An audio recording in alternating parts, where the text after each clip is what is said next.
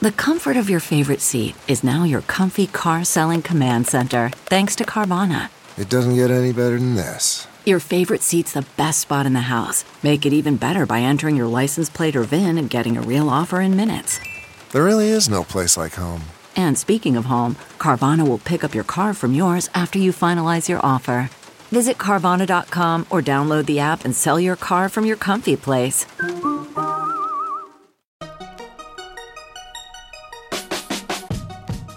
Welcome to the Techmeme Ride Home for Monday, August 27th, 2018. I'm Brian McCullough. Today, the three new iPhones that Mark Gurman says are coming our way. Warren Buffett invests in an Indian tech company. Palmer Luckey pans Magic Leap. And why Uber thinks e scooters are cool.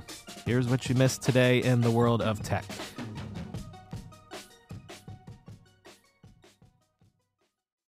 Ah, it's Mark Gurman Apple Scoop Monday, and this time I didn't miss it. According to Gurman and Debbie Wu's usually reliable sourcing, new 5.8 inch and 6.5 inch OLED iPhones are coming in September. They will be joined by a lower cost 6.1 inch LCD iPhone, but all of the new iPhones will get speed and camera improvements, and all will incorporate the full screen design of the iPhone 10s. So while there will be a new range of sizes and possibly colors of this year's iPhone upgrades, you should think of this year's update cycle as more of an S cycle, where the iPhones will look essentially the same as last year, but with updated internals. Quote, there will be a new high end iPhone internally dubbed D33 with a display that measures about 6.5 inch diagonally, according to the people familiar with the matter. That would make it the largest iPhone by far and one of the biggest mainstream phones on the market. It will continue to have a glass back with stainless steel edges and dual cameras on the back. The big difference on the software side will be the ability to view content side by side in apps like Mail and Calendar. It will be Apple's second phone with a crisper organic light emitting diode or OLED screen, end quote.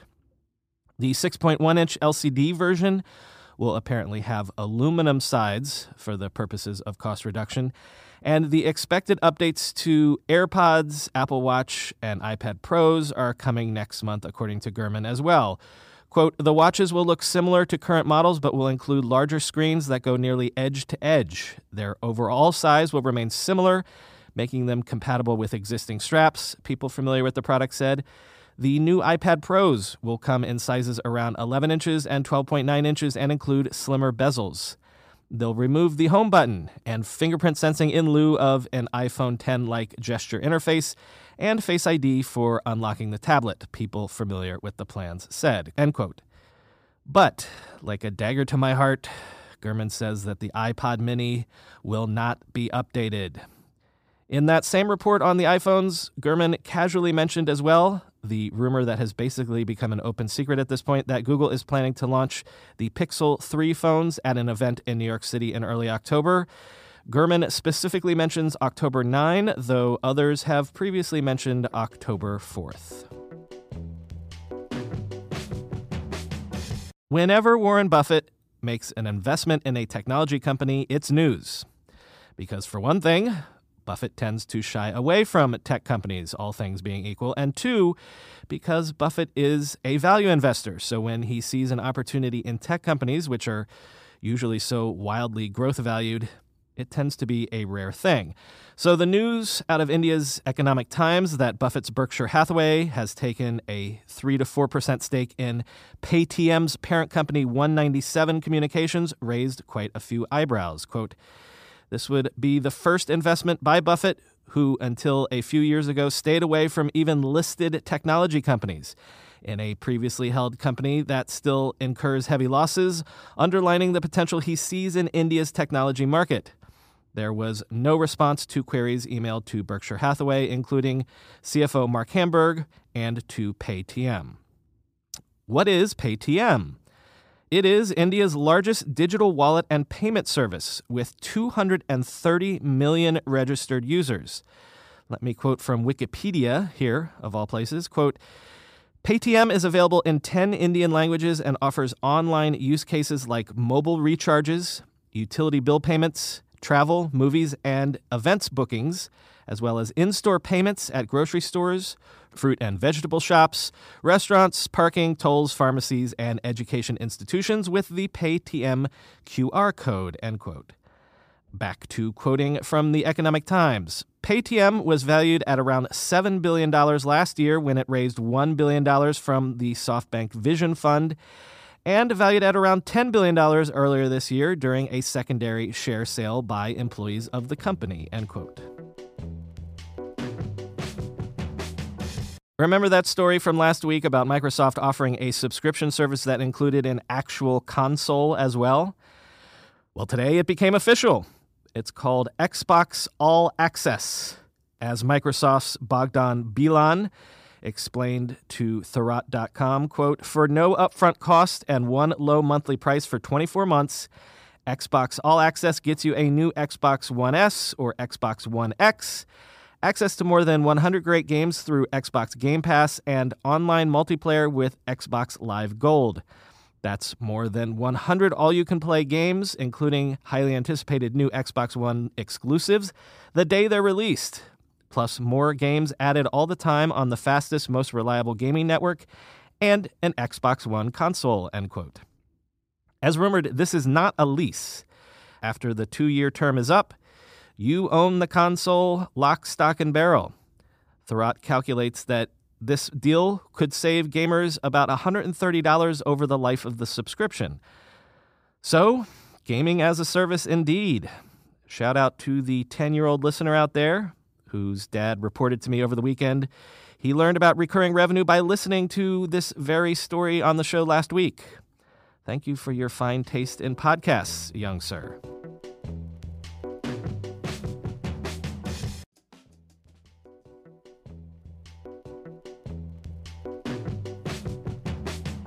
Both of these stories are from the weekend, so they're a little stale, but they are follow ups to stories we've been following for a while, so I didn't want to just leave the narrative thread dangling on you.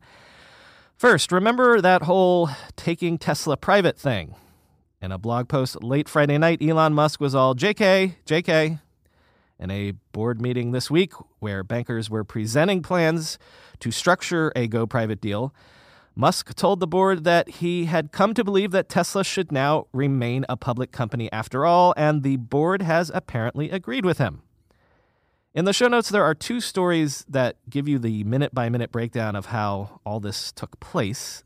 The Wall Street Journal one is especially detailed, I think, but TLDR. Turns out the Saudis maybe weren't 100% on board after all, and Musk's somewhat erratic behavior might have been a factor in that. And then there was the fact that the Saudis would want Tesla to do things like open manufacturing facilities in Saudi Arabia, and Musk is proud that Teslas are made in America. And then there was the weird optics of Elon Musk seemingly being on this crusade to wean the world off of oil, only to potentially get in bed with the biggest petrostate in the world. Something that a lot of people pointed out to Musk as being a tad weird. But the biggest problem was the fact that some of Tesla's biggest institutional investors, firms like T. Rowe Price and Fidelity, would be unable to participate in any going private deal as they are unable to invest in private companies. So other investors would need to be found. And indeed, they were found, apparently. Several automakers wanted to participate in any take private scheme, but Musk seemingly blanched at that idea because he didn't want to get in bed with the incumbents he so badly wants to unseat in the automobile industry.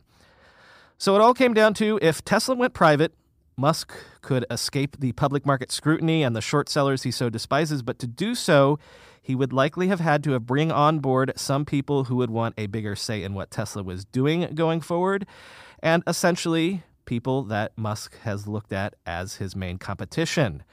So, ironically, if going public was a Hail Mary pass to retain the sort of control Musk craves, it seems that he has come to the conclusion that staying public will actually give him a better chance to stay the course. So, all that brouhaha for nothing.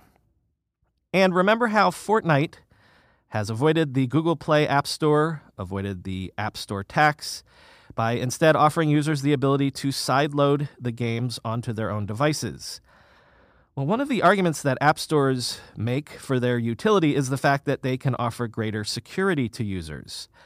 Lots of security experts warned that sideloaders could open up a potential Pandora's box of hacking. I read some of those tweets at the time, I believe. And well, it happened. Google disclosed over the weekend that it had discovered an extremely serious vulnerability in Epic's Fortnite installer for Android on the Galaxy App Store that would essentially let any app hijack the game download process during installation to install, well, basically anything a hacker wanted to install on a user's phone, and the user would have no idea that it happened. The vulnerability has apparently since been patched. But if you installed Fortnite on your Samsung phone over the previous few weeks, quote, users simply need to update the installer, which is a one tap affair. The Fortnite installer that brought the fix is version 2.1.0, which you can check for by launching the Fortnite installer and going to its settings. If you, for whatever reason, were to download an earlier version of Fortnite installer, it will prompt you to install 2.1.0 or later before installing Fortnite. How do you make a password that's strong enough so no one will guess it and it's impossible for you to forget? And do it for 100 different sites? And make it so everyone in your company can do the same without ever needing to reset them? Sounds impossible unless you have 1Password. More than any other product I've ever told you about, I can vouch 1000% for 1Password. I can't live without it. 1Password makes strong security easy for your people and gives you the visibility you need to take action when you need to. Any device, anytime, 1Password lets you securely switch between iPhone, Android, Mac, and PC with convenient features like autofill for quick sign ins. All you have to remember is the one strong account password that protects everything else your logins, your credit cards, secure notes, or the Office Wi Fi password. 1Password's award winning password manager is trusted by millions of users and over 100,000 businesses from IBM to Slack. It beat out 40 other options to become Wirecutter's top pick for password managers. Right now, my listeners get a free two week trial at 1password.com slash ride for your growing business. That's two free weeks at 1password.com slash ride. Don't let security slow your business down. Go to 1password.com slash ride. I'm going to a big AI startup demo day here in the city tomorrow, and I will 100% be decked out in Mack Weldon clothing. Why? Well, Mack Weldon makes timeless apparel with modern performance fabrics for guys who want to look and feel sharp without sacrificing comfort. Mack Weldon clothes are designed to fit your style and the demands of modern life. They look like regular clothes, but feel like the latest in modern comfort. They're the go to choice for guys who want to look great without even trying. Breathable underwear that keeps you cool, dry, and comfy all day. That's their AirKnit underwear. Crazy, comfortable, but elevated sweatpants, the Ace collection. An upgraded classic polo with antimicrobial silver threads, the Silver Peak polo. That's my personal fave. And ultra soft antimicrobial tees for when you need to stay fresh longer. Their silver crewneck t shirt. Get timeless looks with modern comfort from Mack Weldon. Go to mackweldon.com and get 20% off your first order with promo code RIDE. That's M A C K W E L D O N.com, promo code RIDE. The Magic Leap AR headset has been out for several weeks now. There have been mixed reviews and teardowns, the whole nine yards. One very prominent reviewer has a review out this morning, and it's fairly savage, however. Palmer Luckey is the founder of Oculus, and he posted his impressions of Magic Leap on his personal blog under the title Magic Leap is a Tragic Heap. I'll allow Palmer to explain in his own words. Quote, the title of this review was carefully chosen, not glibly. I want what is best for VR and all other technologies on the virtual reality continuum, Magic Leap included. Unfortunately, their current offering is a tragedy in the classical sense, even more so when you consider how their massive funding and carefully crafted hype sucked all the air out of the room in the AR space. It is less of a functional developer kit and more of a flashy hype vehicle that almost nobody can actually use in a meaningful way, and many of their design decisions seem to be driven by that reality. It does not deliver on almost any of the promises that allowed them to monopolize funding in the AR investment community. End quote. The piece has a fairly detailed and fairly technical takedown of the Magic Leap technology itself.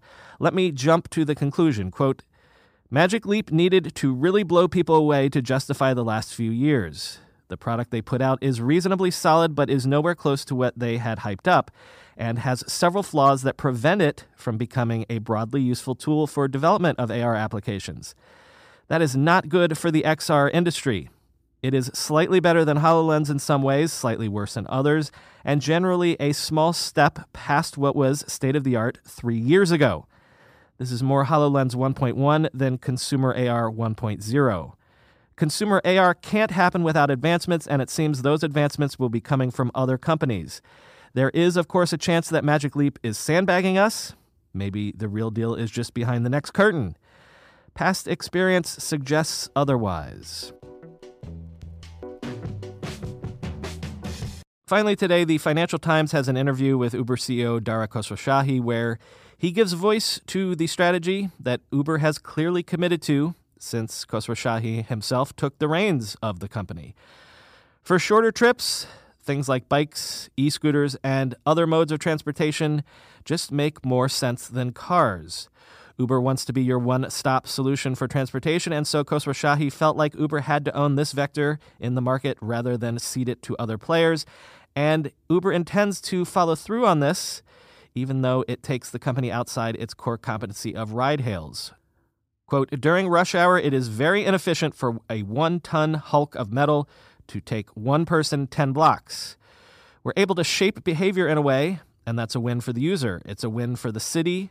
Short term financially, maybe it's not a win for us, but strategically, long term, we think that it is exactly where we want to head, end quote. If you'll recall, Uber added e bikes to its app in February, acquired bike sharing company Jump in April, and has struck deals with various e scooter companies, including Lime, among others. Khosrowshahi admits that Uber makes less money from these car alternatives. And then there's the fact that Uber drivers are cut out of this deal as well. But Khosrowshahi is willing to take that risk. Quote, we are willing to trade off short term per unit economics for longer term higher engagement. I've found in my career that engagement over the long term wins wars, and sometimes it's worth it to lose battles in order to win wars. Hey guys, I want to run an experiment if you'll help me out. We've got two open ad slots this week and three open in the month of September. I love all of our sponsors, of course, but I wanted to see if maybe we could do something a little different and open up these particular ad slots to a different kind of sponsor. Are you a developer of anything? An app, a service, even a game or something like that. You could be a solo dev, maybe especially if you're a solo dev or a small team, a small company, but big company too, doesn't matter.